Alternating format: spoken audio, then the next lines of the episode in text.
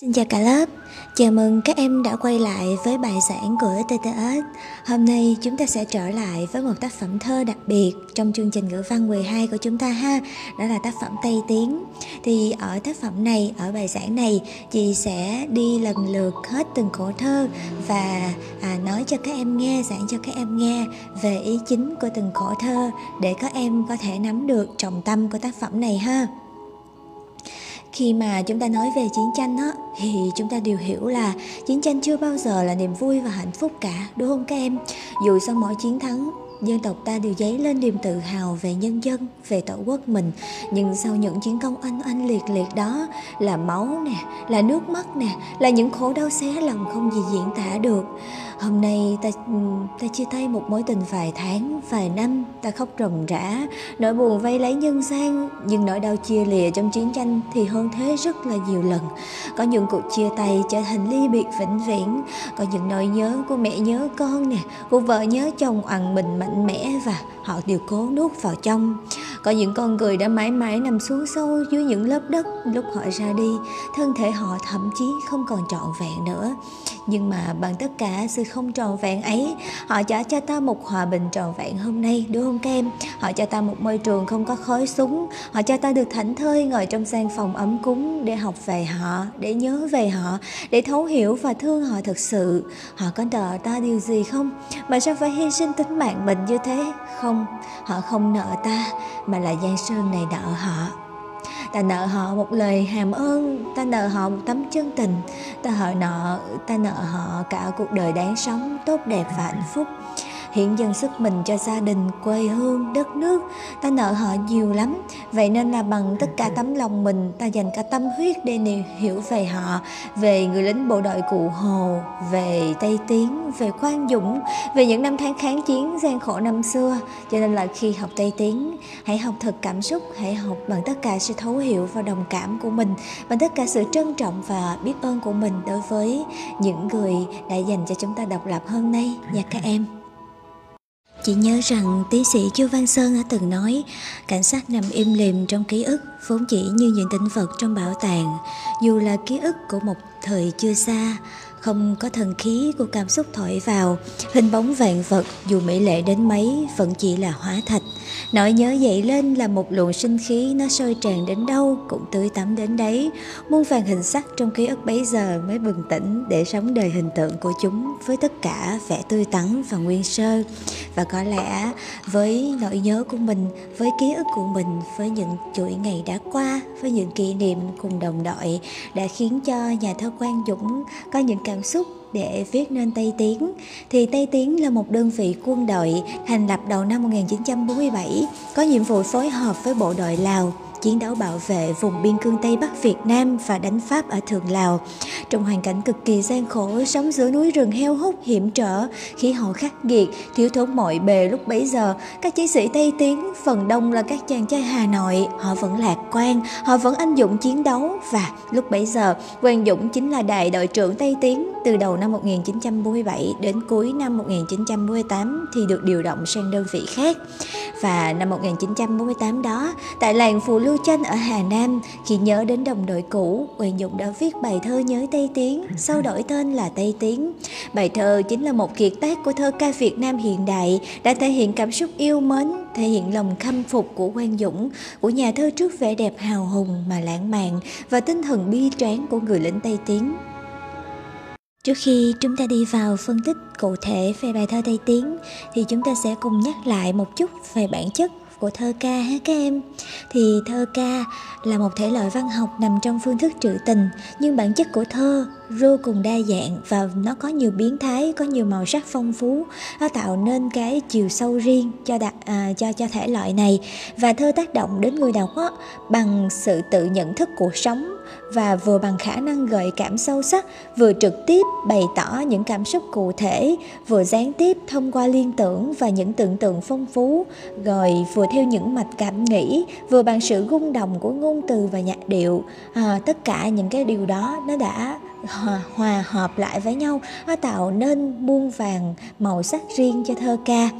Thơ gắn với cuộc sống khách quan nè gắn với chiều sâu thế giới nội tâm của con người và đặc biệt trong thơ ca thời kỳ kháng chiến chống Pháp từ năm 1946 đến năm 1954 thì thơ ca là thể loại phát triển thành cao trào mạnh hơn với rất là nhiều thành tựu nổi bật. Và thơ ca đã tiếp tục gắn bó với đời sống buồn vui, lúc hạnh phúc cũng như khi gian lao vất vả của con người Việt Nam. Giống như là nhà phê bình Hoài Thanh đã từng có một nhận xét rất là xác đáng là hầu hết những người mang ba lô lặng lẽ đi trên các nẻo đường kháng chiến. Trong một quyển sổ tay nào đó, thế nào cũng có ít bài thơ. Trong cuộc chiến tranh nhân dân của chúng ta, tiếng súng, tiếng nhạc, tiếng thơ đã cùng hòa điệu.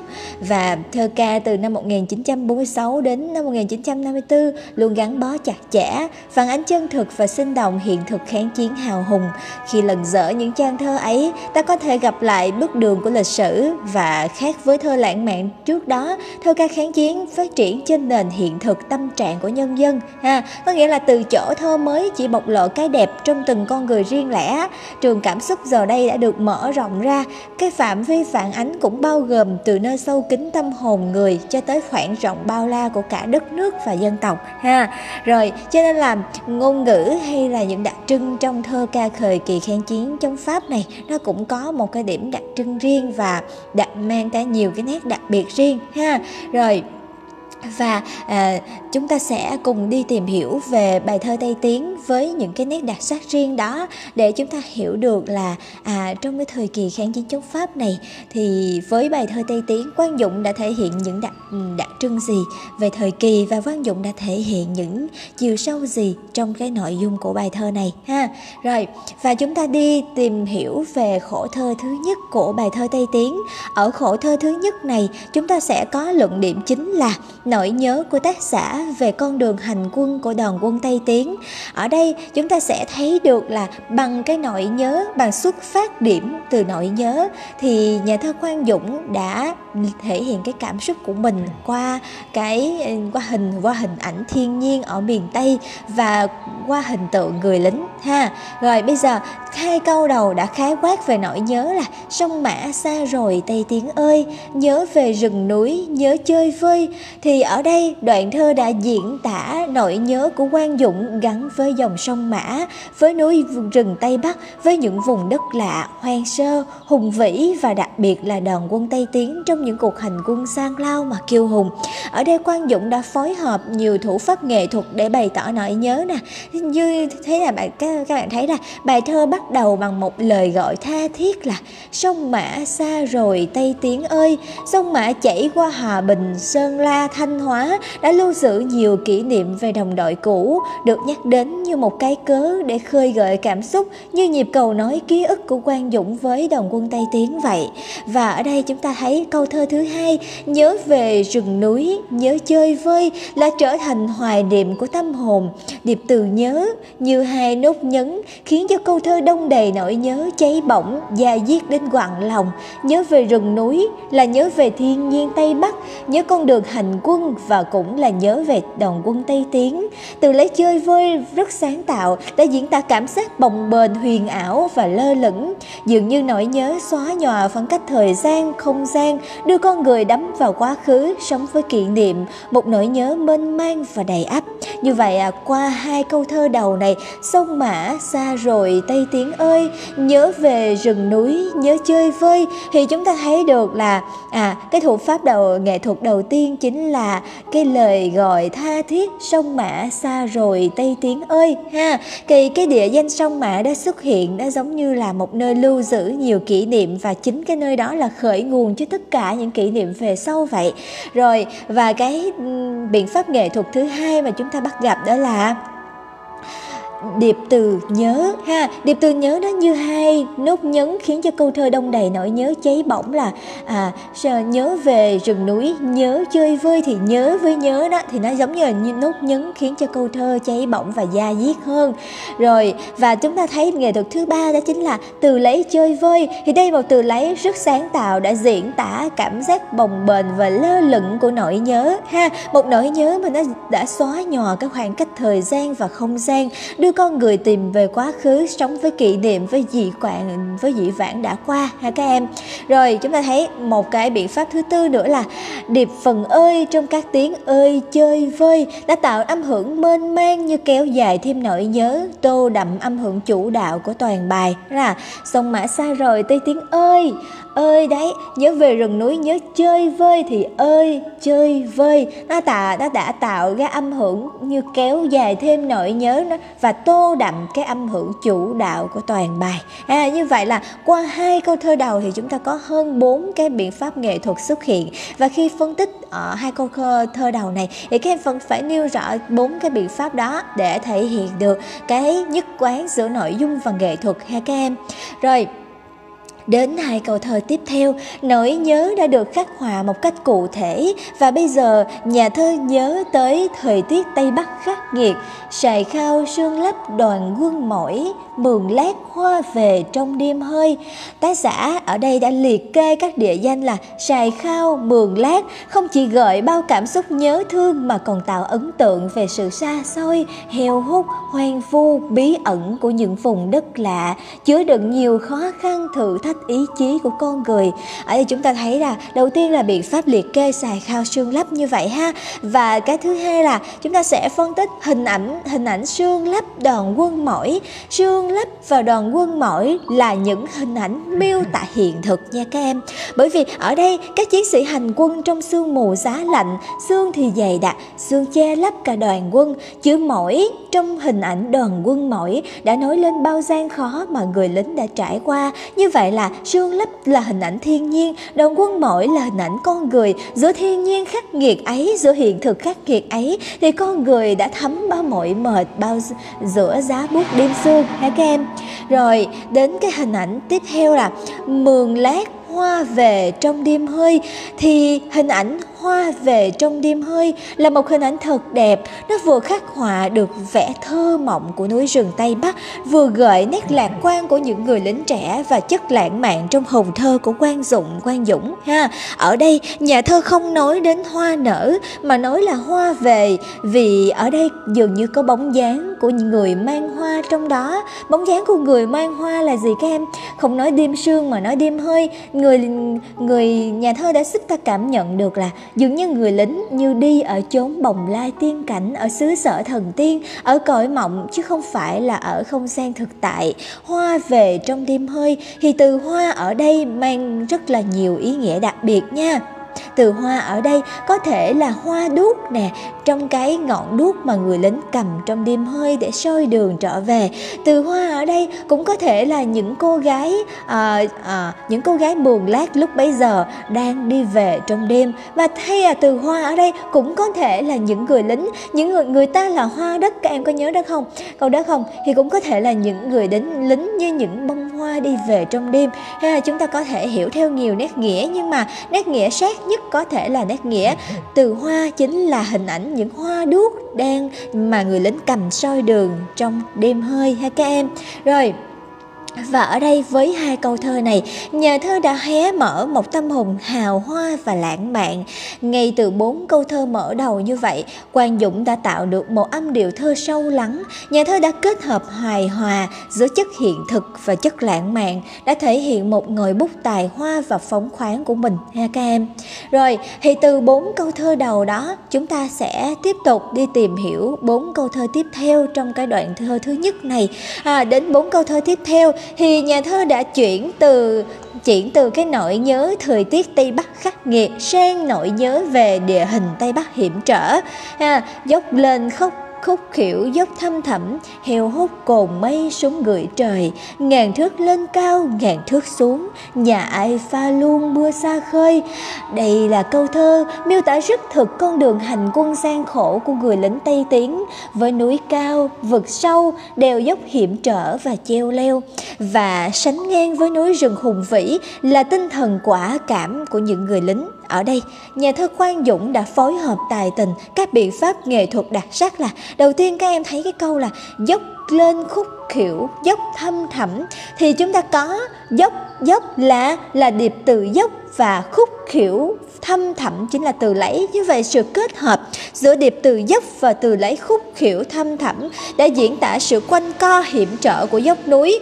Đường lên rất cao và xuống rất sâu. Dường như là chỉ qua một câu thơ thôi thì chúng ta đã hình dung được cái quãng đường khó khăn mà người lính đã phải trải qua, đúng không các em? Đường lên rất cao và xuống rất sâu. Và ở đây, câu thơ này có 7 chữ mà mà hết năm chữ là mang thanh trắc rồi, đó là dốc khúc kiểu, dốc thẳm đã đã năm chữ mang thanh trắc như vậy đã tạo nên một cái âm điệu trúc trắc, vừa gợi con đường gặp ghềnh treo leo, vừa gợi hơi thở gấp gáp của người lính khi vượt dốc, ha các em.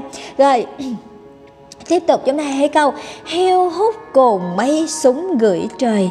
Thì ở đây trong câu, heo hút cồn mây súng gửi trời chúng ta có từ lấy heo hút sẽ gợi nét khoan sơ vắng vẻ, đồng thời vẽ ra thế núi hùng vĩ, núi cao ngập vào trong những cồn mây, ha các em. Rồi, hình ảnh súng gửi trời là một hình ảnh nhân hóa thú vị. Nó vừa tả độ cao của núi, của dốc như cao đến tận trời, vừa thể hiện nét tinh nghịch của người lính. Rồi ở đây heo hút cồn mây súng gửi trời ngửi cái từ ngửi tạo ra hiệu quả nghệ thuật thể hiện sự hiên ngang vững chãi của người chiến sĩ bảo vệ vùng trời vùng đất của tổ quốc ha các em rồi à, như vậy là qua hai câu dốc lên khúc khiểu dốc thâm thẳm hiệu hút cùng mây súng gửi trời thì chúng ta sẽ có các nghệ thuật à. Đầu tiên là là điệp từ dốc thứ hai là từ lấy khúc khiểu thâm thẳm ha. Thứ ba là câu thơ có bảy chữ mà hết năm chữ đã mang thanh trắc là dốc khúc khỉu dốc thẳm tạo nên âm điệu trúc chắc ha. Rồi thứ tư là từ lấy heo hút, gợi nét khoan sơ và vắng vẻ ha. Rồi thứ năm là hình ảnh nhân hóa, súng gửi trời ha. Đã thể hiện nét tinh nghịch của người lính. Và thứ sáu là động từ ngữ đã tạo hiệu quả nghệ thuật thể hiện sự hiên ngang vững chãi của người chiến sĩ ha. Là một cái hình ảnh heo hút cùng mấy súng ngửi trời là mũi súng á, luôn luôn hướng về phía trước luôn luôn hướng về à, tương lai ha. Các em nó tạo ra cái cái hào khí nó tạo lên cái sự hiên ngang và vững chãi. Rồi tiếp tục là điệp từ à, chúng ta thấy điệp từ ngàn thước ha ngàn thước lên cao, ngàn thước xuống. Nhà ai pha luôn mưa xa khơi. Thì điệp từ ngàn thước đã nhấn vào con số ước đón phỏng chừng. Ha, điệp ngữ ngàn thước này nhấn vào con số ước đón phỏng chừng, gợi cái vô cùng vô tận của núi non. Như vậy là ngàn thước lên cao, ngàn thước là bao nhiêu kem? Là một con số ước đón phỏng chừng thôi. Nhưng mà con số ngàn thước này nó sẽ gợi lên cái vô cùng vô tận của núi. Và câu thơ, ngàn thước lên cao, ngàn ngàn thước xuống, nó như bị bẻ làm đôi, nó gập làm đôi. Bởi nghệ thuật đói, nó diễn tả hai sườn dốc núi đang dựng đứng, vút lên cao rồi đổ xuống sâu rất nguy hiểm. Như vậy là cái câu ngàn thước lên cao, ngàn thước xuống đã tạo nên cái cái sự vô cùng vô tận của núi non, đã tạo nên cái sự gặp đôi đã tạo nên cái cái dốc núi dựng đứng. Và người đọc có thể hình dung được rõ ràng cái dốc núi dựng đứng đó. Và trong màn sương răng mịt mù thì núi rừng nhà cửa như ngập chìm ở trong nước. Nhà ai pha luôn mưa xa khơi? Thì câu, nhà ai mua pha luôn mưa xa khơi này đã tạo nên một không gian xa rộng. Và từ câu này, từ cái hình ảnh này, thì chúng ta hình dung ra được một cái ờ, một cái hình hình ảnh là người lính tạm dừng chân bên dốc núi và phóng tầm mắt ra xa. Thì ở đây, trong màn mưa răng mịt mù đó, mưa xa khơi, những ngôi nhà sàn như bồng bềnh ẩn hiện ở trong pha luôn và câu thơ này là một câu thơ đặc biệt bởi vì ở sau những câu thơ toàn thanh trắc, trúc trắc và khúc khiểu trước đó, thì chúng ta thấy câu thơ nhà ai pha luôn mơ xa khơi toàn thanh bằng đã gợi tả niềm vui, đã gợi tả một chút bình yên trong tâm hồn của người lính kháng chiến chống pháp lúc bấy giờ. Ha các em, thì ở đây từ bốn câu thơ này, chúng ta nhắc lại, dốc lên khúc kiểu, dốc thăm thẳm, heo hút cồn mây xuống gửi trời. Ngàn thước lên cao, ngàn thước xuống, nhà ai pha luôn mưa xa khơi. Thì từ bốn câu thơ này đã phối hợp với nhau thật hài hòa. Sau những câu thơ vẽ bằng những nét gân guốc là những câu thơ vẽ bằng nét mềm mại, nhà thơ đã phối hợp được quy luật bằng trắc cũng giống như sử dụng những gam màu trong hội họa với nhau thật tinh tế và sắc sảo.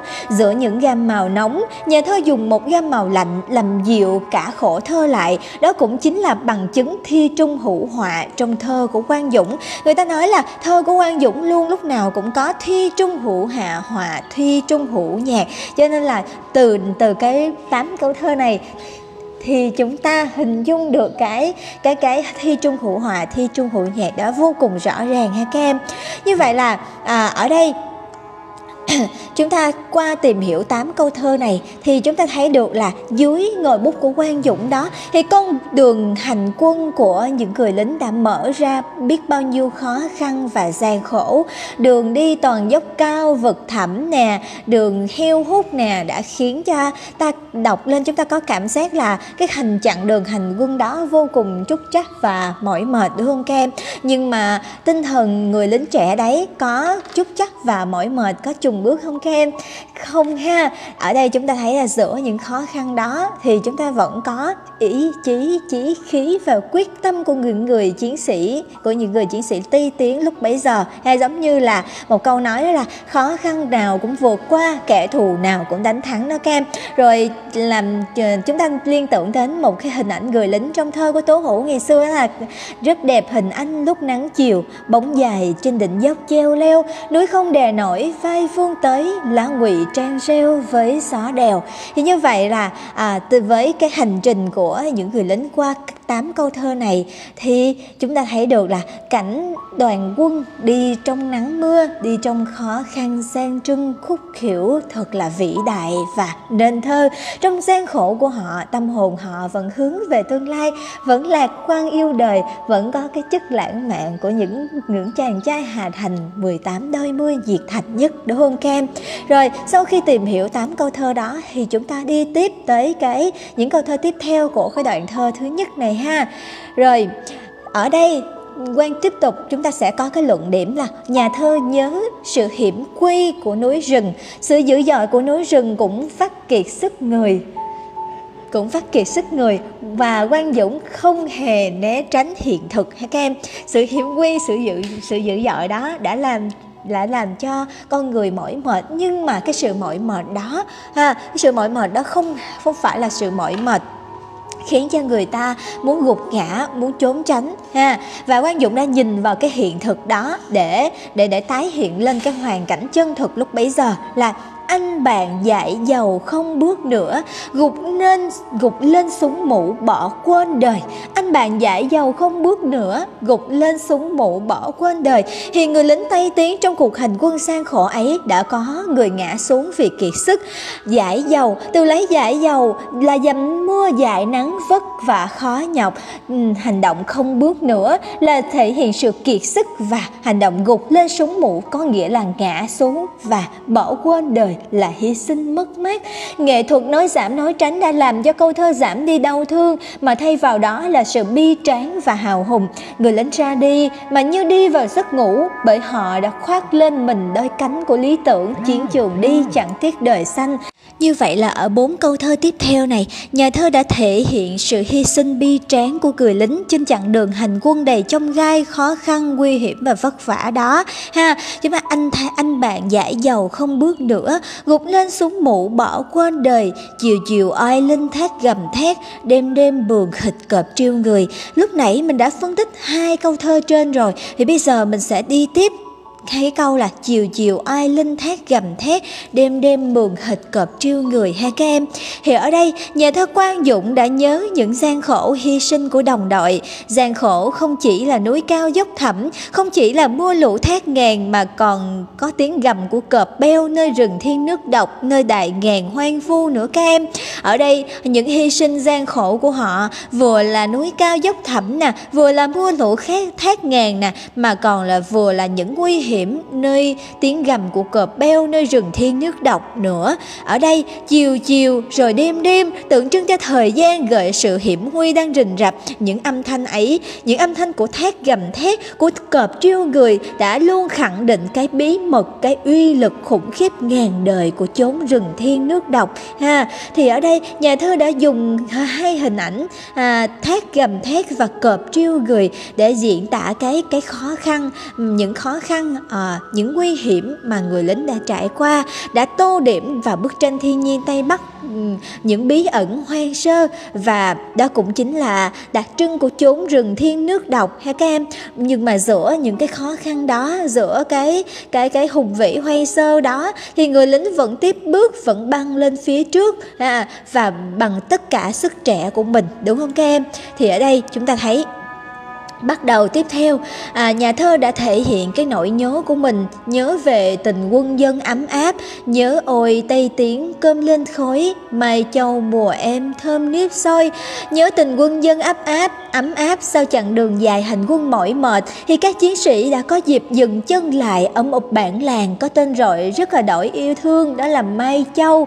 Hai câu cuối đoạn thơ, những cảm xúc bồi hồi tha thiết được cất lên làm cho chúng ta thấy bình yên đến lạ thường Nhớ ôi, tây tiếng cơm lên khói Mai châu, mùa em thơm nếp soi. Nhớ ôi, một từ cảm thán mang tình cảm dạt dào, Khung cảnh đậm đà tình quân dân. Sau một thời gian dài hành quân vất vả giữa núi rừng, Phải chịu đói, chịu khát, Thì nay các anh chiến sĩ được đồng bào tiếp đón tiếp đón bằng cơm nóng, cơm lên khói cùng mùi hương thơm nếp soi thật là ấm áp tình quân dân Đôn Cam? Và chính nơi đây, chính Mai Châu, mọi khó khăn gian khổ của những người lính Tây Tiến đã như bị đẩy lùi mà thay vào đó là niềm lạc quan và tình thơ đông đầy giữa họ, đúng không Cam? Thì ở đây sau chặng đường dài hành quân mỏi mệt đà và các chiến sĩ đã có dịp dừng chân lại ở bản làng Mai Châu và cảm xúc bồi hồi tha thiết cùng những lời nhắn gửi của một một khúc tâm tình đã như tiếng hát của một bài ca hoài niệm, vừa khiến nhà thơ bâng khuâng, vừa khiến mọi người đọc tự hào. Làm chúng ta nhớ tới cái câu thơ, cái bài thơ tiếng hát con tạo của chế lan viên. Anh nắm tay em cuối mùa chiến dịch, vắt soi nuôi quân em giấu giữa rừng. Đất tây bắc tháng ngày không có lịch, bữa sôi đầu còn tỏa nhớ mùi hương. Như vậy là người lính tây tiến sau một chặng đường hành quân gian lao vất vả, phải đối mặt với chốn rừng rừng thiên nước độc với dốc núi cao thâm thẳm với ngàn trùng khó khăn. Người lính tây tiến với những mọi mệt đó bạn bắt đầu nhận được sự ấm áp nhận được sự yêu thương. À, chúng ta thấy ý thơ trở nên uyển chuyển mềm mại và dịu dàng bởi cái ấm áp của tình quân dân bởi sự tươi vui trong tâm hồn của người lính trẻ mà Quang Dũng đã thể hiện rất là đậm đà ở trong khổ thơ này. Như vậy là à, qua cái đoạn thơ 14 câu thơ đầu qua đoạn thơ thứ nhất này chúng ta đã đã thấy một cái dấu ấn đẹp đẽ về thơ ca kháng chiến chống Pháp với sự thành công của với với thành công bởi sự kết hợp hài hòa giữa khuynh hướng sử thi và cảm hứng lãng mạn. Và chúng ta thấy là bằng nghệ thuật nhân hóa ẩn dụ điệp tư từ lấy và à, bằng những âm điệu à, bằng cách sử dụng thanh bằng chắc đã vô cùng đặc sắc ha. Bằng nghệ thuật đối lập thì tất cả đã tạo ra một đoạn thơ hay giàu giá trị và thể hiện tinh tế cái tài năng thơ ca của Quang Dũng, đúng không các em? Ở đây chúng ta thấy là đoạn thơ đã thể hiện một dấu ấn đẹp đẽ về thơ ca kháng chiến, mà là thể hiện sự thành công của Quang Dũng nữa nha. Và chúng ta thấy là Nhớ tới ngày xưa, ngày xưa nhà thơ Vũ Quần Phương đã từng nói là Quang Dũng đứng riêng một đốc ả, à, một ốc đảo. Đặc biệt với bài thơ Tây Tiến, ông không có điểm gì chung với những nhà thơ khác. Ông đứng biệt lập như một hòn đảo giữa các nhà thơ kháng chiến. Bởi vì sao các em? Bởi vì trong thơ có Quang Dũng khuynh hướng sự thi và cảm hứng lãng mạn được được hài hòa với nhau vô cùng đặc biệt.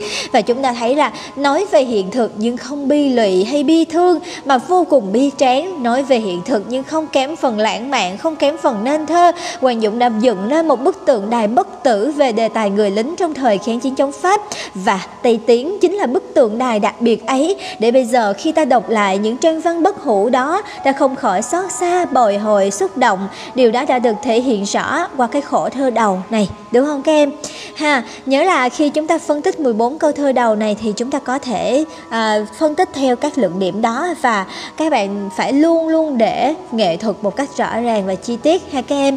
Rồi bây giờ chúng ta sẽ tiếp tục tìm hiểu về tới đoạn thơ thứ hai.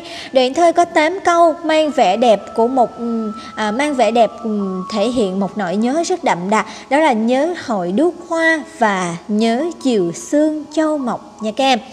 Doanh trại bừng lên hội đuốc hoa Kìa em xiêm áo từ bao giờ. Khèn lên mang điệu nàng e ấp Nhạc về viên trăng say hồn thơ. Người đi châu mộc chiều sương ấy, Có thấy hồn lâu nẻo bến bờ, Có nhớ dáng người trên độc mộc trơi dòng nước lũ hoa đông đưa.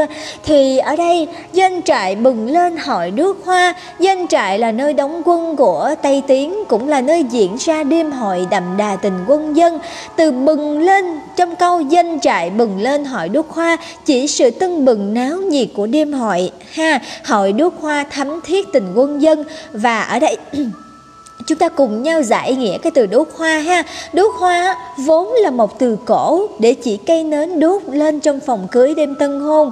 À, và hình ảnh này xuất hiện trong đêm vui liên hoan của người lính đã tạo nên màu màu sắc vừa cổ kính vừa hiện đại, một sáng tạo đặc biệt của Quang Dũng. Và ở đây từ đuốc hoa có ý nghĩa là gợi lên không khí ấm cúng, gợi lên niềm vui, niềm hạnh phúc trong lòng các chiến sĩ. Nha các em.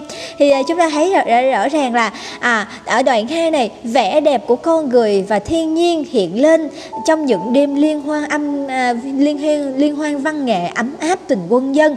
Và cùng chúng ta nhắc lại một lần nữa là cụm từ bừng lên hỏi đốt hoa gợi lên cảnh doanh trại sáng bừng bởi ánh đuốc, tưng bừng bởi tiếng nhạc, khèn và điệu múa. Ha, và chúng ta thấy Đốt hoa ở đây thể hiện được đã tạo nên một màu sắc cổ kính hiện đại, một sáng tạo đặc biệt của Quang Dũng, gợi nên không không khí ấm cúng, gợi nên niềm vui, niềm hạnh phúc trong lòng của các chiến sĩ Tây Tiến lúc bấy giờ. Và đêm liên hoan lửa trại giữa các cán bộ chiến sĩ đoàn binh Tây Tiến với đồng bào các bản mường vừa thiêng liêng nè, vừa ấm áp tình keo sơn quân dân gắn bó và hiện lên như ngày hội với ánh sáng lung linh rực rỡ của những bó đuốc giống như bó hoa thắp sáng cả không gian núi rừng. Và ở đây đêm trại đêm trại doanh trại bừng lên hội nước hoa. Thì chữ bừng này vừa chỉ ánh lửa ha. Vừa vừa chỉ sự tưng bừng náo nhiệt của đêm hội vừa chỉ ánh lửa ánh đuốc sáng bừng lên vừa tả âm thanh tiếng nói tiếng cười tiếng hát tiếng khèn vang lên tưng bừng rộn rã trong hội đuốc hoa này. Và đêm lửa trại đêm liên hoan à, sẽ có sẽ có thiêu những thiếu nữ miền sơn cước hiện lên với sim y lộng lẫy, sặc sỡ sắc màu, khiến các chàng trai ti tiếng không khỏi ngạc nhiên và à các chàng trai ấy đã thốt lên rằng kìa em. Hai chữ kìa em dường như nói lên được sự trầm trồ ngỡ ngàng của các chàng trai trẻ, đúng không các em? Kìa em xiêm áo từ bao giờ? Là như vậy, ha. Rồi, và còn gì nữa các em? À chữ kìa là chỉ từ để trỏ một đối tượng, ha, từ xa. Và trong quan cảnh này đã, nó đã thể hiện sự ngạc nhiên, thể hiện sự niềm vui, thích và tình tứ của chàng lính trẻ tây tiến. Khi nhìn thấy các cô gái lúc bấy giờ, khi nhìn thấy các nàng đến dự hội nước hoa trong bộ xiêm áo xinh đẹp lúc bấy giờ. Cho nên là hình ảnh nàng e ấp là một nét vẽ tài hoa và có hồn, đã gợi tả vẻ đẹp duyên dáng kính đáo, tình tứ của các thiếu nữ miền Tây. Ha như vậy chúng ta tổng kết lại là đêm liên hoan ấy không chỉ rực rỡ với ánh sáng của đèn, của sự lộng lẫy nơi tất cả các cô gái mà còn du dương bởi tiếng khen khèn lên mang điệu nàng e ấp. Như vậy là ánh lửa nè, tiếng hát nè, tiếng khen nè, màu xem áo rực rỡ nè, vẻ đẹp kiều diễm của các em, các nàng như đã xây hồn thơ các chàng lính trẻ vậy. Tiếng khen mang hơi thở hoang dại của nơi núi rừng hoang sơ, hòa vào tiếng nhạc khi lên khi khi trầm khi bổng, là những điệu múa thật mềm mại e ấp đầy nữ tính của các thiếu nữ. Và ở đây chúng ta thấy trong cái đoạn thứ hai này, bốn câu thơ đầu đã thể hiện âm nhạc và vũ điệu thổi vào tâm hồn của các chiến sĩ Tây Tiến thật đặc biệt, ha. Các từ xiêm áo nè khen nè, mang điệu nè e ấp nè, có vai trò đặc biệt trong việc thể hiện những hình ảnh vẻ đẹp văn hóa miền núi và tâm trạng của người lính Tây Tiến nha các em. Rồi ở đây thứ nhất là nó thể hiện vẻ đẹp bản sắc dân tộc. Đó là vẻ đẹp của các cô gái tây bắc trong trang phục xiêm áo vừa e thẹn vừa tình tứ trong một vũ điệu lạ mang điệu trong một nhạc cụ lạ là khen và trong một dáng điệu lạ chính là e ấp. Và tâm trạng người lính ở đây là vừa ngạc nhiên vừa đắm say trong tiếng khèn, trong điệu múa. Tâm hồn các anh vẫn phơi phới niềm lạc quan yêu đời đầy ắp niềm vui và mộng mơ quên đi bao nỗi nhọc nhằn và sang khổ. Ha các em? Thì ở đây, chúng ta thấy con người thì trẻ trung xinh đẹp, hào hoa và đa tình. Ngòi bút của thi nhân cũng rất tài hoa và lãng mạn khi miêu tả tất cả những điều đó. Qua hội Đức Hoa, người đọc càng thấy đời sống tinh thần vô cùng phong phú của đoàn binh Tây Tiến, nơi chiến trường miền Tây gian khổ và ác liệt. Và đến câu thơ này, nhạc về phiên trăng xây hồn thơ. Địa danh phiên trăng này hiện lên, cho chúng ta biết cuộc liên hoan ấy có lẽ đang được diễn ra ở bên kia biên giới Việt Lào. Tâm hồn của các chiến sĩ đều được hòa thành hồn thơ trong cảm giác đắm say và ngây ngất. Ha, chúng ta thấy là mọi cảm giác, mỏi mệt, mọi vất vả đều tan biến. Thay vào đó là niềm lạc quan, là niềm yêu đời nâng bước họ mạnh mẽ hơn trên con đường hướng về viên chăng say hồn thơ.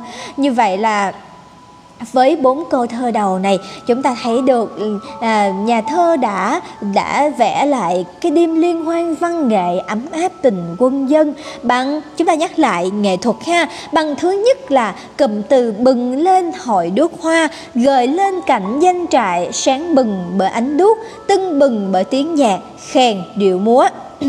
đó là thứ nhất.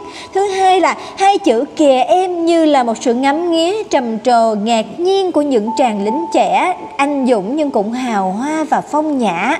Ha rồi, họ còn hướng đến vẻ đẹp của của phương xa xứ lạ, mang điệu nè, nhạc về viên chăn nè, không chỉ thể hiện sự hào hùng, họ còn mang trong mình một tâm hồn lãng mạn, khát khao với những màu sắc văn hóa mới lạ phương xa nè.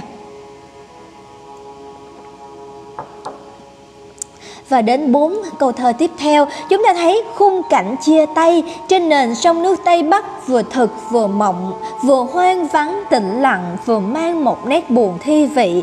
Cả bốn câu thơ sau trong cái khổ thơ thứ hai này là cảnh sắc Tây Bắc gợi cảm giác mênh mang và huyền ảo nha các em cảnh sông nước hiện lên đầy hiện thực và huyền ảo. Ha, rồi. Người đi châu mộc chiều xương ấy Có thấy hồn lâu nẻo bến bờ có nhớ dáng người trên độc mộc trôi dòng nước lũ, hoa đông đưa. Thì bốn câu thơ tiếp theo này đã theo dòng hồi tưởng trôi về một miền đất lạ, đó là châu mộc thuộc tỉnh sơn la, nơi có những bãi cỏ bát ngát mênh mông, nơi có dãy núi pha lu cao 1880 m nơi có bản pha lu sầm út của người thái và quang dũng. Một người lính chiến đấu với tâm hồn thi sĩ đã khám phá, ra bao vẻ đẹp kỳ thú của miền châu mộc ở lúc bấy giờ. Năm tháng đã trôi qua, cảnh và người miền đất lạ ấy đã trở thành một mảnh tâm hồn của bao người và cũng đã trở thành một cái mảnh kỷ niệm đáng quý trong lòng của Quang Dũng ha. Thì chúng ta thấy là à, người đi châu mộc chiều sương ấy có thấy hồn lâu nẻo bến bờ à, cảnh sông nước hiện lên à, trong một buổi chiều sương tĩnh lặng. Thời gian là một buổi chiều sương tĩnh lặng còn không gian là hiu hắt ngàn lao là chập chờn. Dòng sông thì đôi bờ sương phủ gợi lên cái hồn của cả cảnh vật. Như vậy là trong thời gian và không gian của buổi chiều xuân cạnh tĩnh lặng của ngàn lao chập chờn, thì chúng ta thấy một âm điệu nhịp nhàng, trữ tình và thiết tha đã làm cho cái thời gian và không gian đó trở nên huyền ảo và mênh mang hơn. Như vậy là vẽ lại cảnh thiên nhiên hoang sơ, vắng lặng như thời tiền sử. Hoàng Dũng đã tô đậm lên hình ảnh một con người Tây Bắc, một con người Tây Bắc duyên dáng trên con thuyền độc mộc, vừa uyển chuyển và vừa vững chãi ha. Rồi thời gian ở đây không gian ở đây nó đã tôn vinh lên cái hình ảnh con người Tây Bắc à, ở đó. Và Chúng ta thấy không gian nên thơ ấy đã làm nền cho người thơ xuất hiện giữa hình ảnh thiên nhiên Tây Bắc hiện lên đầy sức sống và lãng mạn. Thì hình ảnh con người nơi đây hiện lên mang một cái vẻ đẹp khỏe phắn, bất chấp và kiên cường. Có thấy hồn lâu nẹo bến bờ, có nhớ dáng người trên độc mộc. Và ở đây chúng ta hãy điệp ngữ có thấy, có nhớ là luyến lấy như khắc họa vào lòng người. Một nỗi nhớ da diết, một nỗi nhớ cháy bỏng khôn nguôi dáng người trên độc mộc ở đây có thể là hình ảnh mềm mại, uyển chuyển của những cô gái Thái mèo đang đưa các chiến sĩ vượt sông. Cũng có thể hiểu là dáng hình kiêu dụng của các chiến sĩ Tây Tiến đang chèo chống con thuyền để vượt qua con sông vượt thét dữ để tiến về phía trước. Như vậy là có thấy hồn lau nèo bến bờ, có có có thấy hồn lau bẹo nèo bến bờ, có nhớ dáng người trên độc mộc ừ, mang một ý nghĩa như vậy ha. Và nẻo bến bờ là nhìn nhìn đâu cũng thấy mênh mang hồn lâu. À, ở đây nhìn đâu cũng thấy hồn lâu phất phơ trong gió.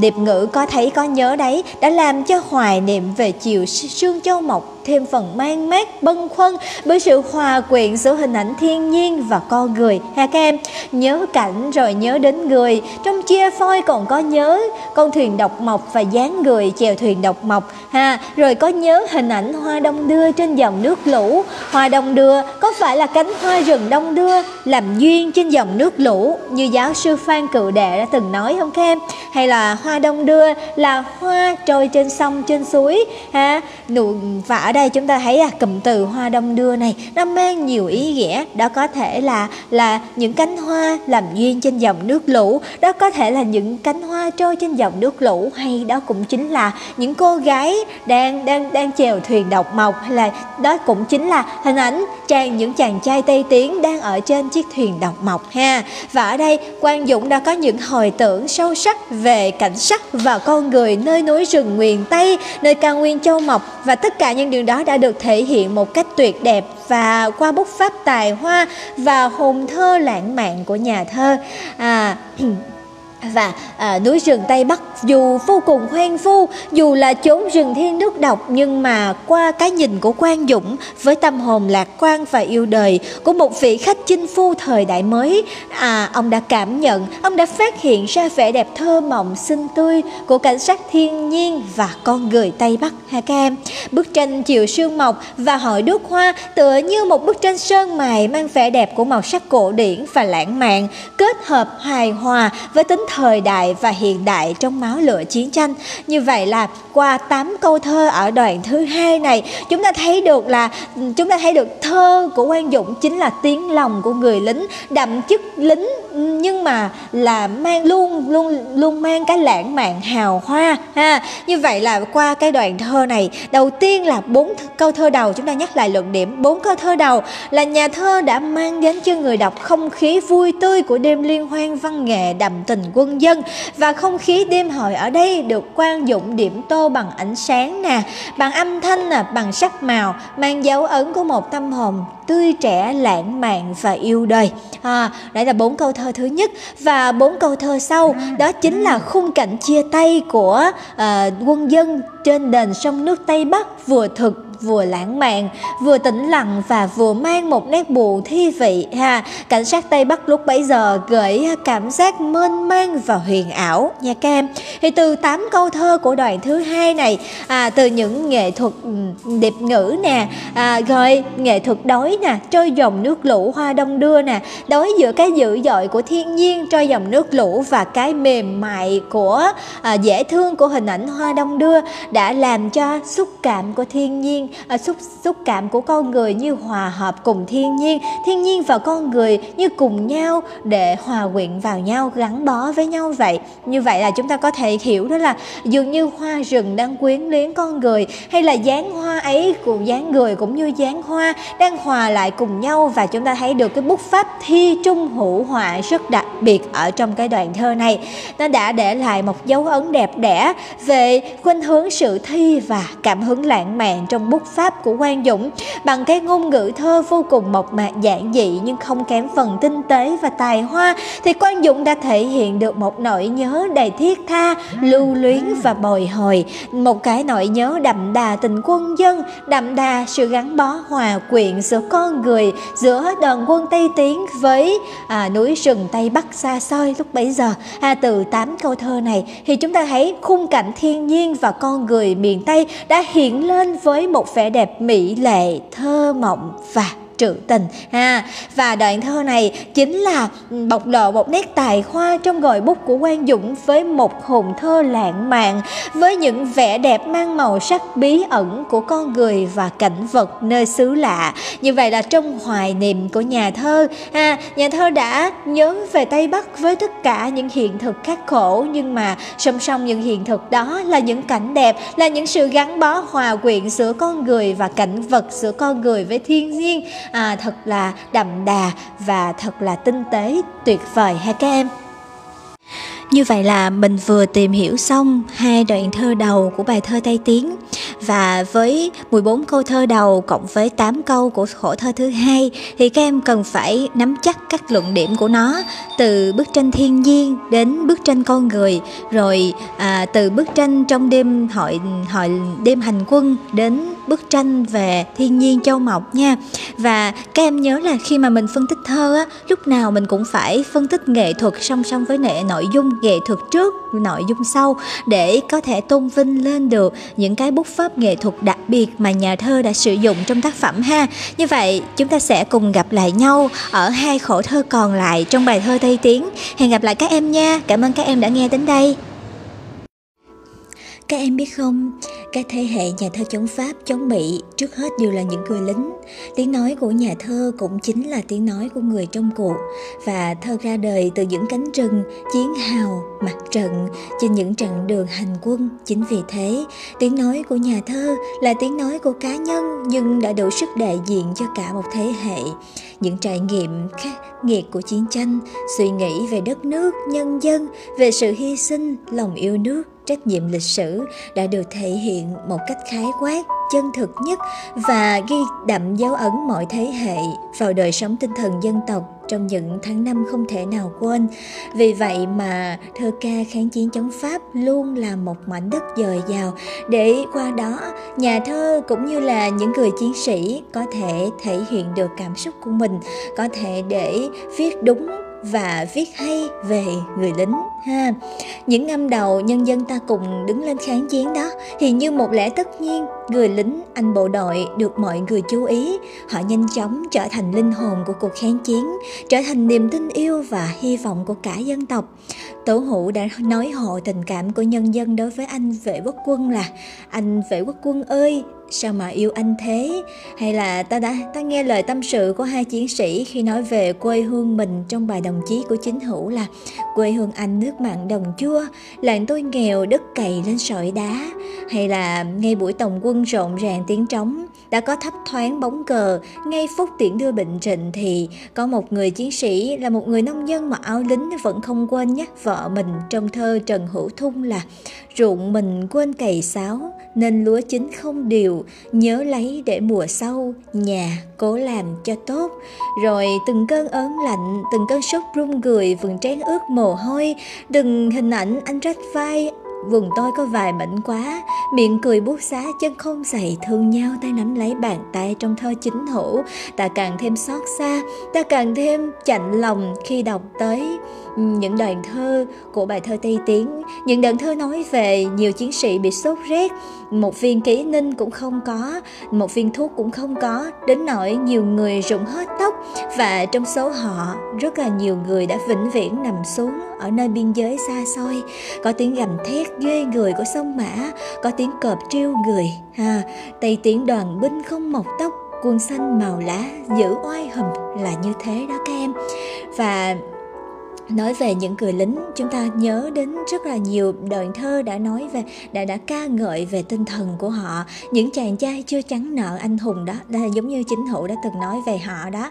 Và à, chúng ta nhớ đến là um, chúng ta nhớ đến một câu mà cổ hữu thỉnh từng viết về những người lính là khi anh hiểu nhân dân nhân dân chia cắt yêu tổ quốc mình tổ quốc chia đôi, nỗi đau ấy gấp đời mình để xóa, ha. Hay là ta đi hôm nay đã không là sớm đất nước hành quân mấy chục năm rồi, ta đến hôm nay cũng không là muộn đất nước còn đánh giặc chưa thôi của phạm chiến dục. Hay là tham trong thanh thảo thì thanh thanh thảo từng có một cái, những cái câu thơ rất là nổi tiếng mà các em thường lấy để làm dẫn chứng, đó là chúng tôi đã đi không tiếc đời mình, nhưng ai cũng tiếc tuổi 20 thì còn chi tổ quốc ha.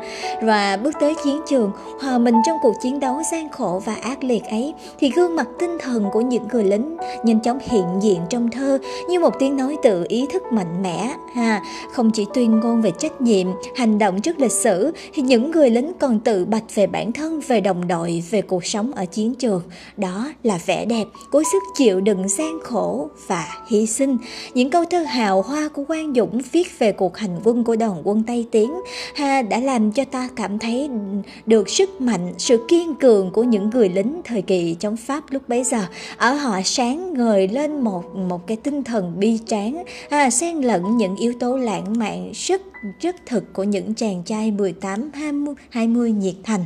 À, cho nên bây giờ chúng ta sẽ đi tìm hiểu tiếp cái vẻ đẹp lãng mạn và bi tráng của người lính Tây Tiến trong khổ thơ thứ ba của bài thơ Tây Tiến nha các em. Đầu tiên thì à, chúng ta sẽ cùng tìm hiểu cái khổ thơ này ha. Tây tiến đoàn binh không mọc tóc, quân xanh màu lá giữ oai hùm, mắt trừng gửi mộng qua biên giới, đêm mơ Hà Nội dáng kiều thơm, rải rác biên cương mộ viện xứ, chiến trường đi trận tiết đời xanh, áo bào thay chiếu anh về đất, sông mã gầm lên khúc độc hành. Thì ở đây với bốn câu thơ đầu, hình tượng người lính Tây Tiến đã xuất hiện với một vẻ đẹp đậm chất bi tráng và lãng mạn. Đầu tiên là Tây Tiến đòn binh không mọc tóc. Hình ảnh không mọc tóc đã gợi ra một sự thật nghiệt ngã nhưng đậm chất ngang tàn, bi tráng của người lính Tây Tiến. Rồi hình ảnh quân xanh màu lá gợi lên dáng vẻ xanh xao tùy tụy về sốt rét, vì sốt rét nhưng vẫn toát lên dáng vẻ oai hùng như những con hổ trốn rừng rừng thiên làm nổi bật tính cách dũng cảm của những người lính Tây Tiến lúc bấy giờ. Thì ở đây giữa nền thiên nhiên khắc nghiệt, hình ảnh người lính đã hiện lên vô cùng bi tráng. À, nhà thơ đã dùng những hình ảnh rất hiện thực để tô đậm cái phi thường của người lính. Như vậy là qua hai câu thơ mở đầu đã gợi lên cái vẻ đẹp bi tráng. À, đoàn binh không mọc tóc, không mọc tóc có nghĩa là à, ở thời kỳ lúc bấy giờ thì bộ đội ta phải cạo trọc đầu để dễ dàng sinh hoạt và đánh giáp lá cà. Và họ còn được gọi là những anh vệ túm vệ trọc là như vậy đó các em. Đó là nguyên do thứ nhất. Còn nguyên nhân thứ hai để tạo nên cái hình ảnh không mọc tóc đó là những anh vệ quốc quân lúc bấy giờ họ và đã bị mắc căn bệnh sốt rét làm cho tóc rụng và không mọc lại được. Và lúc này à, họ họ cái hình ảnh không mọc tóc đó tượng trưng cho sự à, tượng trưng cho những cái, cái, cái hậu quả của những căn bệnh sốt rét và cũng tượng trưng cho cho cái sự sẵn sàng tiến bước không lùi bước dù bệnh tật của họ ha các em?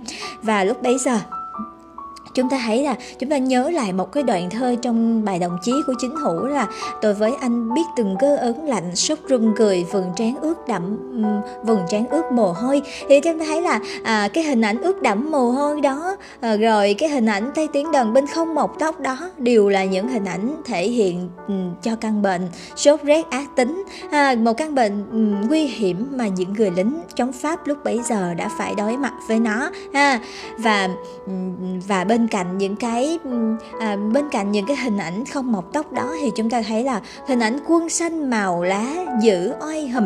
Hình ảnh quân xanh màu lá là cái hình à, nó lại tương phản với sự giữ oai hùm ha. Cách nói ấy đã cho thấy là những người lính tây tiến lúc bấy giờ họ rất lạc quan yêu đời và xem thường mọi gian khổ mà họ đang phải chịu đựng ha. Quân xanh màu lá là trong cái trong cái trong cái hoàn cảnh lúc bấy giờ họ phải chịu cái hoàn cảnh khắc nghiệt và điều kiện thiếu thốn ha. Cho nên là à, trong trong cái miếng ăn giấc ngủ đều thiếu thốn nên là những người lính lúc bấy giờ à, trở nên tiều tụy dáng vẻ xanh xao tiều tụy về sốt rét vì à, nhưng mà họ vẫn toát lên cái dáng vẻ oai hùm. Nghĩa là dù họ bị bệnh dù họ ốm yếu dù họ tiều tụy về sốt rét thì tinh thần họ dáng vẻ của họ vẫn uy nghiêm vẫn oai phong như những con hổ chốn rừng thiên làm nổi bật tính cách dũng cảm của những người lính. Như vậy là chỉ qua hai câu thơ đầu chúng ta thấy được à, cái giữa cái nền thiên nhiên khắc nghiệt và giữa cái cái sự khó khăn à, thử thách mà những người lính phải đối mặt và chịu đựng.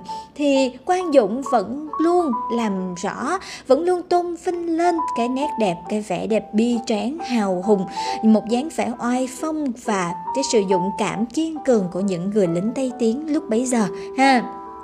Và tiếp theo với hai câu tiếp theo là uh, mắt trừng gửi mộng qua biên giới đêm mơ hà nội dáng kiều thơm.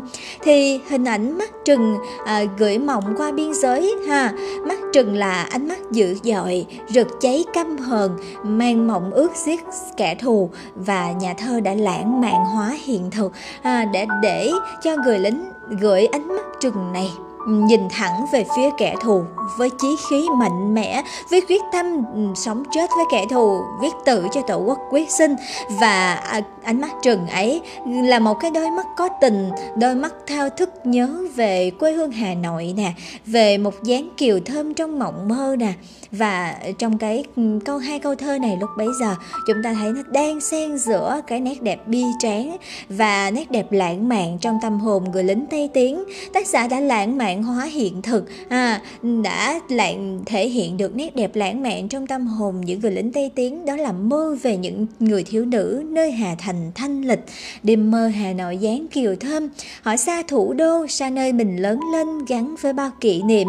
Nên trong tâm hồn họ Ừ, luôn còn nhớ đến những thiếu nữ duyên dáng kiều thơm lúc bấy giờ. À, như vậy là à, có nhớ nghề làm chị nhớ đến một câu của hữu thỉnh là à, chúng tôi bơi trong thương nhớ của riêng mình. Ha thì rõ ràng là họ đã nhớ đến những những kỷ niệm đã qua ở Hà Nội, nhớ đến quê hương, nhớ đến những người con gái đã luôn đợi chờ họ để trở về và có thể nói là những tình cảm da diết ấy chính là động lực, là sức mạnh để họ vượt qua thử thách, chiến đấu và chiến thắng ha các em. Thì rõ ràng là chúng tôi đã bơi trong thương nhớ của riêng mình đấy và vẻ đẹp Ý chí, tâm hồn của những người lính đã được soi chiếu từ nhiều góc độ với cách biểu hiện phong phú và cũng mang dấu ấn đặc trưng của thế hệ. Với người lính Tây Tiến lúc bấy giờ, họ là những chàng trai Hà Thành 18 đôi mươi, hào hoa và lãng mạn. Xuất phát điểm của họ là sinh viên của các trường đại học, nên là trong tâm hồn của họ lúc nào cũng uh, lãng mạn và trong nhưng mà trong cái sự lãng mạn hào hoa ấy là một quyết tâm cháy bỏng dành cho sự độc lập tự do của tổ quốc nên là chúng ta thấy được à, vẻ đẹp bi tráng về sự hy sinh của người lính Tây Tiến đã hiện lên à, vô cùng sáng ngời ha một cái vẻ đẹp mang lý tưởng của thời đại quyết tử cho tổ quốc quyết sinh.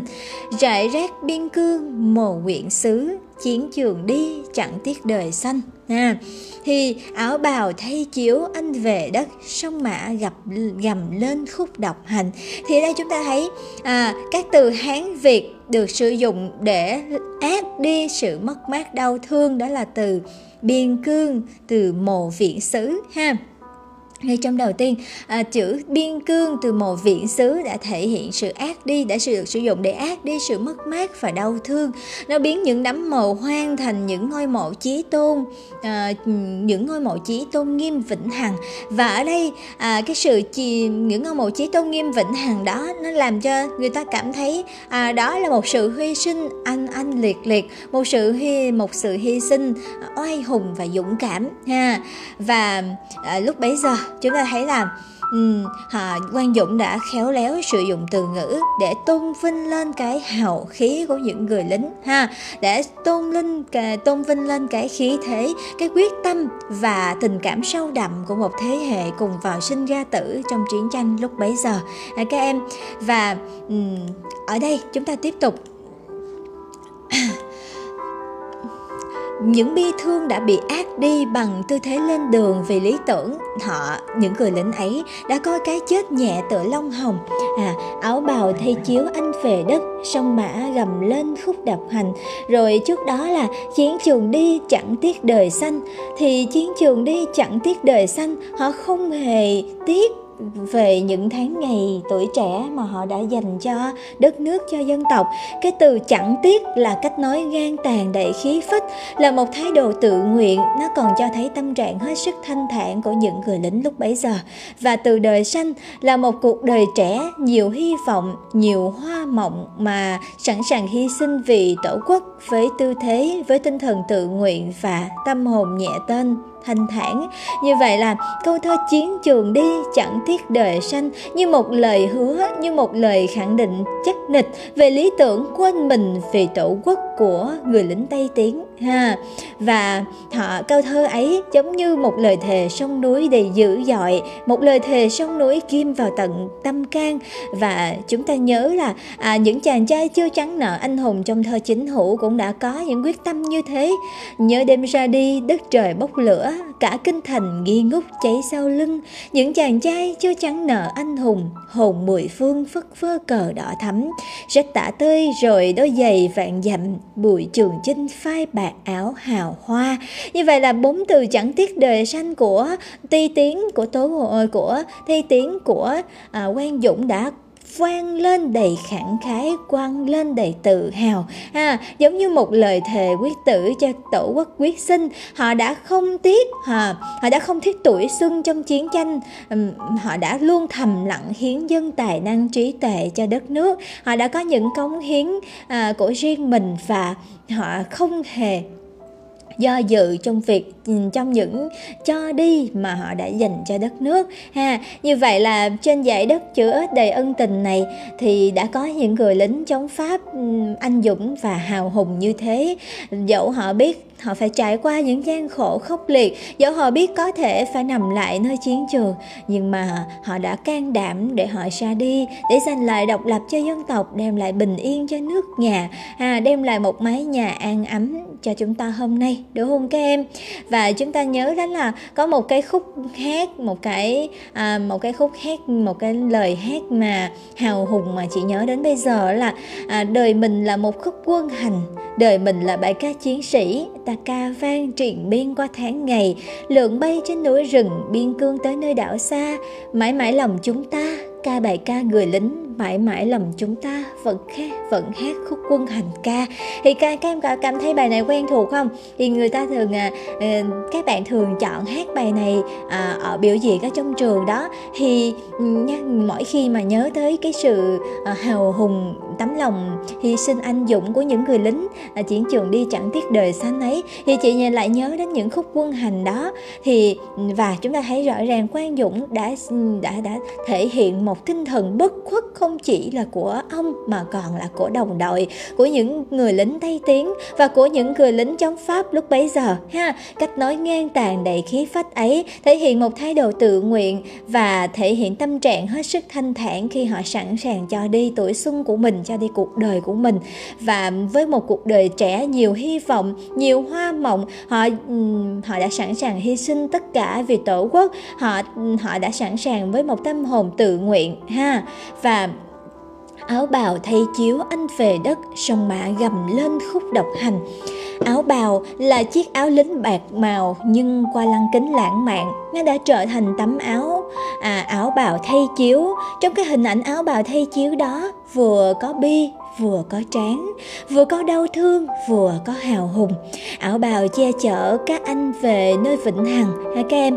Thì với cái câu à, áo bào thay chiếu anh về đất này hoàng dũng đã nói về sự hy sinh bi một cách rất là bi tráng. À, áo bào thay chiếu là cách nói bi tráng hóa tráng lệ hóa sự hy sinh ấy của những người lính lúc bấy giờ. Và chiếc chiếu cói nhào rách đã từng theo những người lính suốt chiến trường là vật bất ly thân nhưng nó không phải là một chiếc chiếu đơn thuần, mà nó chính là tấm áo bào. Bởi vì trong mắt Quang Dũng hay trong mắt mọi người dân Việt Nam, thì đó là những chiếc áo bào đang che chở cho những người lính đã, những người con ưu tú của dân tộc về với đất mẹ, những người đã sẵn sàng hy sinh đời xanh của mình cho tổ quốc. Thì khi mà anh về với đất mẹ, những người chiến sĩ Tây Tiến về với đất mẹ, chiếc chiếu đắp lên người anh như những chiếc áo bào đã vinh danh anh, đã thầm tạ ơn anh cả ừ, đã làm thầm à, đã dành tất cả tấm lòng thành kính cho anh để anh về với đất mẹ. Thì cái cách nói anh về đất là một cách nói giảm nói tránh cho những bi thương mất mát cho cái chết mà người lính tây tiến đang phải chịu. Như vậy là trong câu thơ áo bào thầy chiếu anh về đất này dù nói về sự đau thương dù nói về sự mất mát dù nói về cái chết nhưng Quang Dũng không hề nhắc tới cái chết một cách trực tiếp, mà Quang Dũng sử dụng cách nói giảm nói tránh anh về đất để làm cho câu thơ bi mà không lụy. Có nghĩa là trong câu thơ này cái cái cái hình, cái sự hy sinh trở thành sự hy sinh bi tráng, không hề là bi lụy hay bi thương hay các em. Rồi những người lính đã trở về với đất mẹ, được vòng tay đất mẹ che chở và cùng với đất mẹ che chở tất cả đoàn quân còn lại, che chở những người lính kháng chiến chống pháp, che chở non sông Việt Nam. Như vậy là dù như thế nào, thì những người lính Tây Tiến ấy, những người lính bộ đội cụ Hồ vẫn luôn sống mãi ở đâu đó trong lòng mỗi chúng ta và trong lòng đất mẹ, đúng không các em? Và sông mã gầm lên khúc độc hành. Thiên nhiên à, sông cái sông, sông mã à, gầm lên khúc độc hành như gầm lên để tiễn đưa như để cất lên lời tạm biệt đối với những người lính kháng chiến chống pháp lúc bấy giờ đối với những người lính tây tiến lúc bấy giờ ha.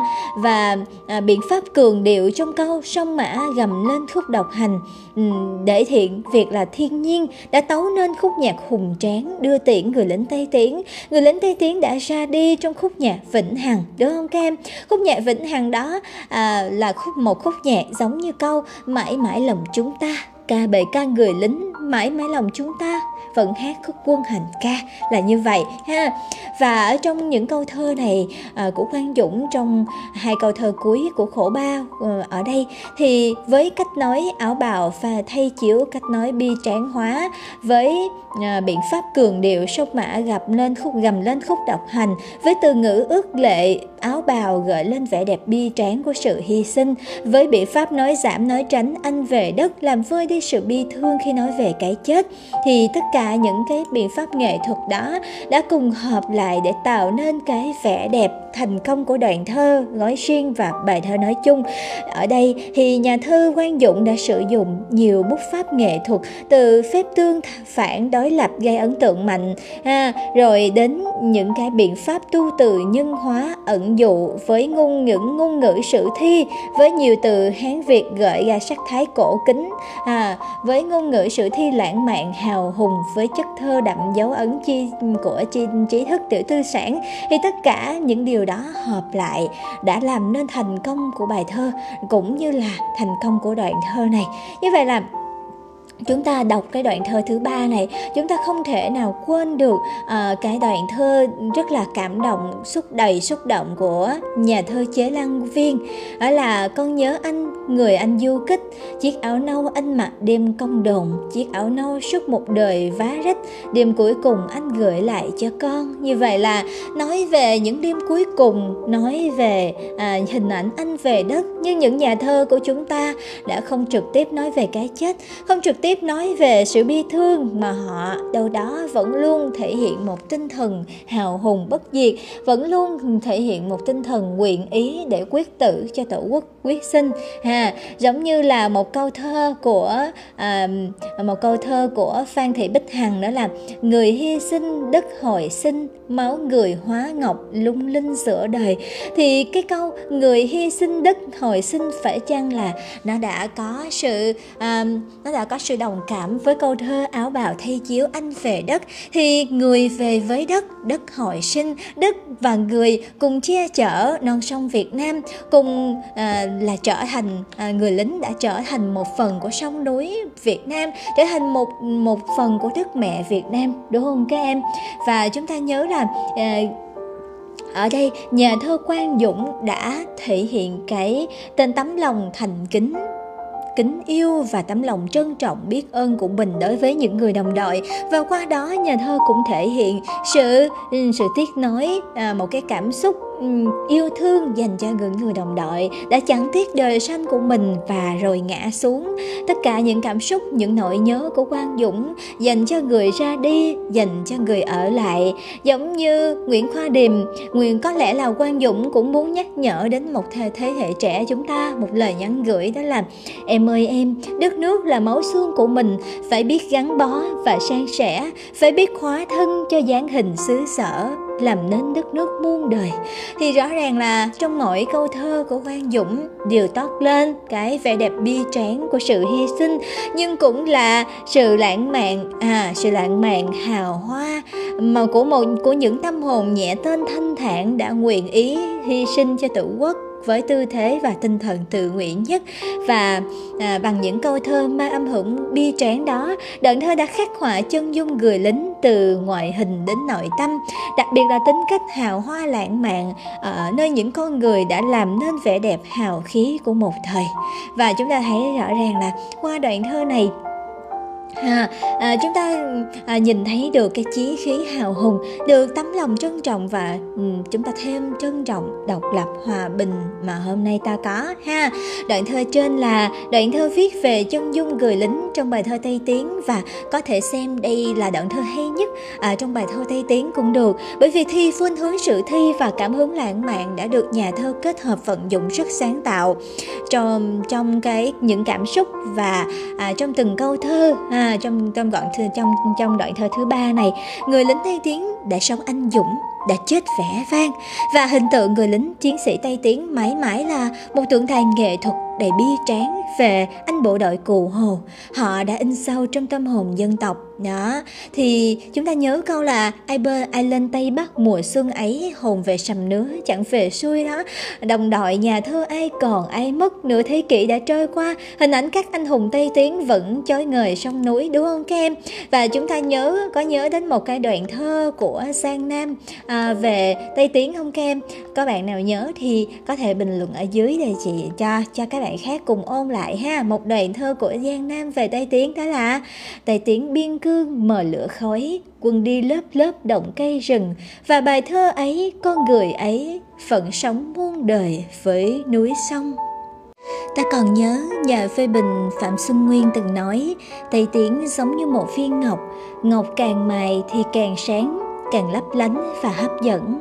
Đó là một bài thơ kỳ diệu và có một vị trí đặc biệt trong lòng công chúng. Một bài thơ làm sống dậy cả một trung đoàn khiến địa danh tây tiến trường tồn trong lịch sử và ký ức của mọi người.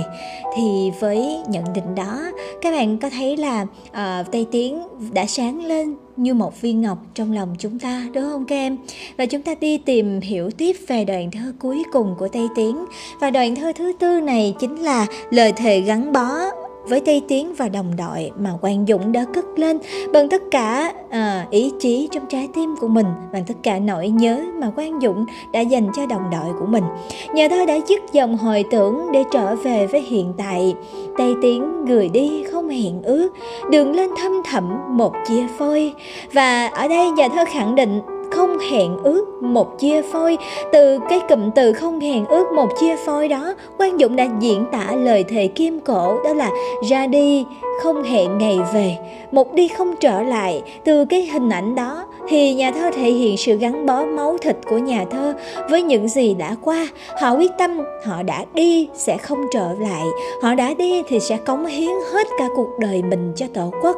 Họ đã đi thì họ chấp nhận sẵn sàng gửi tâm hồn mình lại đưa chiến trường kia để để giành độc lập cho tổ quốc cho non sông. Với câu ai lên tây tiến mùa xuân ấy hồn về sầm nứa chẳng về xuôi thì à, cụm từ tây tiến mùa xuân ấy đã trở thành một thời điểm lịch sử không trở lại. Ở mùa xuân ấy, đồng quân tây tiến năm ấy, họ có sự lãng mạn, mộng mơ và hào hùng. Họ đã tạo nên một thời điểm lịch sử vàng son và thời điểm lịch sử đó vừa hào hùng nhưng đã không trở lại. Hùng về sầm nứa chẳng về xuôi, thì qua câu thơ này, nhà thơ thể đã dành tất cả trái tim mình cho đồng đội, cho tây bắc. Ở đây ở khổ thơ thứ tư này, nhịp thơ chậm buồn nhưng vẫn toát lên sự hào hùng và bi tráng, đã diễn tả sự gắn bó của nhà thơ với một thời oanh liệt. À, thì qua đây chúng ta thấy được hình tượng Tây Tiến hiện lên trong bài thơ Tây Tiến à, là một hình tượng thật oai phong lẫm liệt, thật dữ dội, thật phi thường. Họ đã có một cái vẻ đẹp vừa lãng mạn vừa hào hoa của những chàng trai tiểu tư sản đất Hà Thành, nhưng song song đó họ cũng đã có một cái vẻ đẹp của hào hùng dũng cảm và bi tráng. À, thơ ca kháng chiến chống pháp đã khắc họa bao gương mặt như thế bao những gương mặt là đã gửi lại cho non sông một một tình yêu một sự hy sinh vô bờ. À, và từ đó quang dũng đã khắc họa uh, chân dung của người lính đó khắc họa lời thề của những người lính khắc họa tất cả sự hy sinh của những người lính um, khí phách âm anh hùng và tâm hồn diện mạo của những người lính đó, bằng tất cả tấm lòng của mình, ha. Bằng tất họ đã cùng nhau chiến đấu, vượt qua những gian khổ vừa bằng tất cả sự cố gắng, bằng tất cả sức mạnh, sự đoàn kết, bằng sự vui tươi và hào hùng mà tuổi trẻ họ đã có cùng nhau, ha. Như vậy là sẽ thật không không ngoa nếu à, giống như nhà phê bình Phạm Xuân Nguyên từng khẳng định đó là nếu chọn top 10 bài thơ kháng chiến mà rộng hơn nữa là 10 bài thơ hiện đại của nền thơ hiện đại Việt Nam thế kỷ 20 thì nhất định có Tây Tiến 5 bài vẫn có. Mà rút xuống ba bài chắc chắn vẫn có. Tây tiến độc đáo như một tượng đài là một bài thơ có số phận rất kỳ lạ mà kỳ diệu thì đúng hơn. Các bạn có hiểu kỳ diệu ở chỗ là đến bây giờ nhiều năm tháng trôi qua rồi mà Tây Tiến vẫn ở trong lòng mỗi độc giả. Nhắc tới Tây Tiến của Văn Dũng, người ta vẫn nhớ tới câu người đi châu mộc, chiều sương ấy có nhớ hồn lâu nẻo bến bờ, có nhớ dáng người trên độc mộc cho dòng nước lũ hoa đông đưa. Và nhân như những từng câu thơ, từng nét chữ trong tây tiến đã trôi vào lòng độc giả một cách tự nhiên như thế. Họ đã quan dụng đã sáng tác tây tiến và họ đã lên đường bằng tất cả lòng yêu nước, niềm tin cách mạng và tinh thần lạc quan. Tất cả những yếu tố đó đã làm nên thắng lợi của các anh. Dù cho khó khăn chồng chất khó khăn thì các anh vẫn tin tưởng vẫn kiên trung giống như một bài ca dao kháng chiến mà. À, chị từng nghe đó là dù ai nói gã nói nghiêng lòng ta vẫn vững như kiền ba chân. Dù ai rào dậu ngăn sân lòng ta vẫn giữ là dân cụ hồ. Và chúng ta thấy là à, dòng à, cái khổ thơ hùng Khởi thơ cuối với câu thơ Hồn về sầm nứa chẳng về xuôi Có khiến các em nhớ tới bài ta đi tới của Tố Hữu không? Ta đi tới trên đường ta bước tiếp Rắn như thép vững như đồng. Đội ngũ ta trùng trùng điệp điệp Cao như núi, dài như sông. Chỉ lớn ừ, chỉ ta lớn như biển đông trước mặt. À, ừ, chính vì dân tộc ta đã có một chí lớn giống như biển đông trước mặt. Cho nên là dường như ta đã chiến thắng kẻ thù bằng tất cả ý chí, sức mạnh và sự kiên trung, đúng không các em? Và nói đến người lính đó, không sẽ không gì sâu nặng bằng tình đồng chí đồng đội, gian khổ thiếu thốn bên nhau, hiểm nguy cùng nhau đối mặt, súng bên súng, đầu sát bên đầu, rồi bát cơm sẻ nữa chăn xuôi đắp cùng. Và trước mọi chiến thắng, họ cùng nhau reo hò, ca hát, ngược lại trước sự hy sinh của đồng đội. Họ đã đau đớn vô cùng, đau đớn như tiếng sông mã gầm lên khúc độc hành vậy. Và chúng ta à, nhớ đến cái bài thơ viếng mộ của hoàng lộc đó là khóc anh không nước mắt mà lòng đau như cắt gọi anh chữa thành lời mà hàm răng dính chặt. Có lẽ à, mọi cuộc chiến tranh nào cũng sẽ có à, phân ly cũng sẽ có hợp tan đúng không kem? À, sẽ có chiến thắng của người này nhưng sẽ có sự nằm xuống hy sinh của một người khác ha. Nhưng mà chúng ta đều hiểu là dốc núi cao nhưng lòng quyết tâm còn cao hơn núi. Vượt sâu thâm thẳm vực nào sâu bằng ý chí căm thù. Lòng quyết tâm ấy chí căm thù ấy của những người lính tây tiến cũng như là của những những người lính bộ đội cụ Hồ đã làm nên chiến thắng đã làm nên thắng lợi vậy vậy vùng của họ thắng lợi ừ, bằng tất cả à, sự kiên trung và can trường của họ đúng không kem và sau bài thơ Tây Tiến này, chúng ta hiểu là à nhà thơ Quang Dũng đã khắc họa rất đầy đủ chân dung tập thể của người lính Tây Tiến nè, từ diện mạo đến tâm hồn bằng ngôn ngữ sự thi hào hùng, bằng tất cả bút pháp lãng mạn trữ tình, bằng những từ Hán Việt gợi sắc thái cổ kính, bằng việc sử dụng phép tương phản đối lập vô cùng tinh tế và sắc sảo. Đồng thời, nhà thơ đã sử dụng các biện pháp tu từ nhân hóa, so sánh, điệp từ với giọng thơ hào hào sản với khí thách, khí phách như lời thề sông núi, thì bằng tất cả nghệ thuật đó, Quang Dũng đã tạo nên một bức chân dung những người lính Tây Tiến bằng nỗi nhớ và bằng tài năng thơ ca của mình.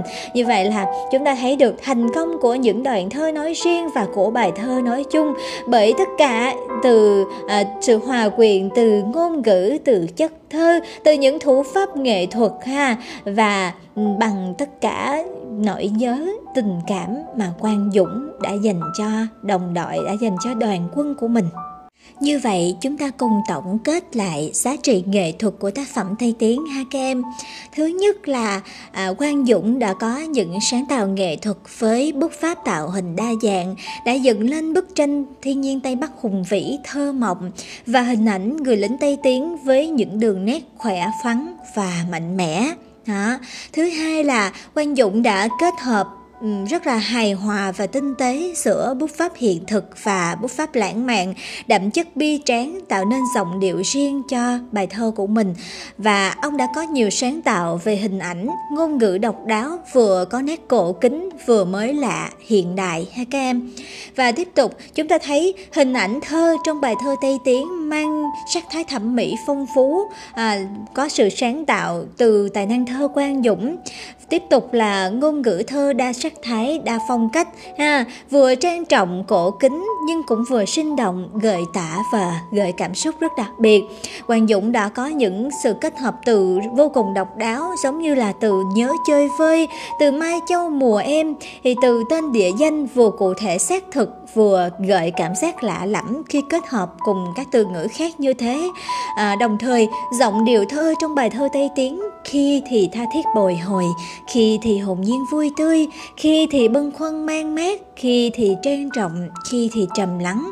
Thì tất cả những cái giá trị nghệ thuật đó đã làm nên một thi phẩm xuất sắc đạt tới sự toàn bích về nghệ thuật nha các em thì chúng ta đã kết thúc bài thơ tây tiến ở đây. Hy vọng là các em có thể à, cảm sâu hơn thấu hiểu hơn về bài thơ tây tiến này.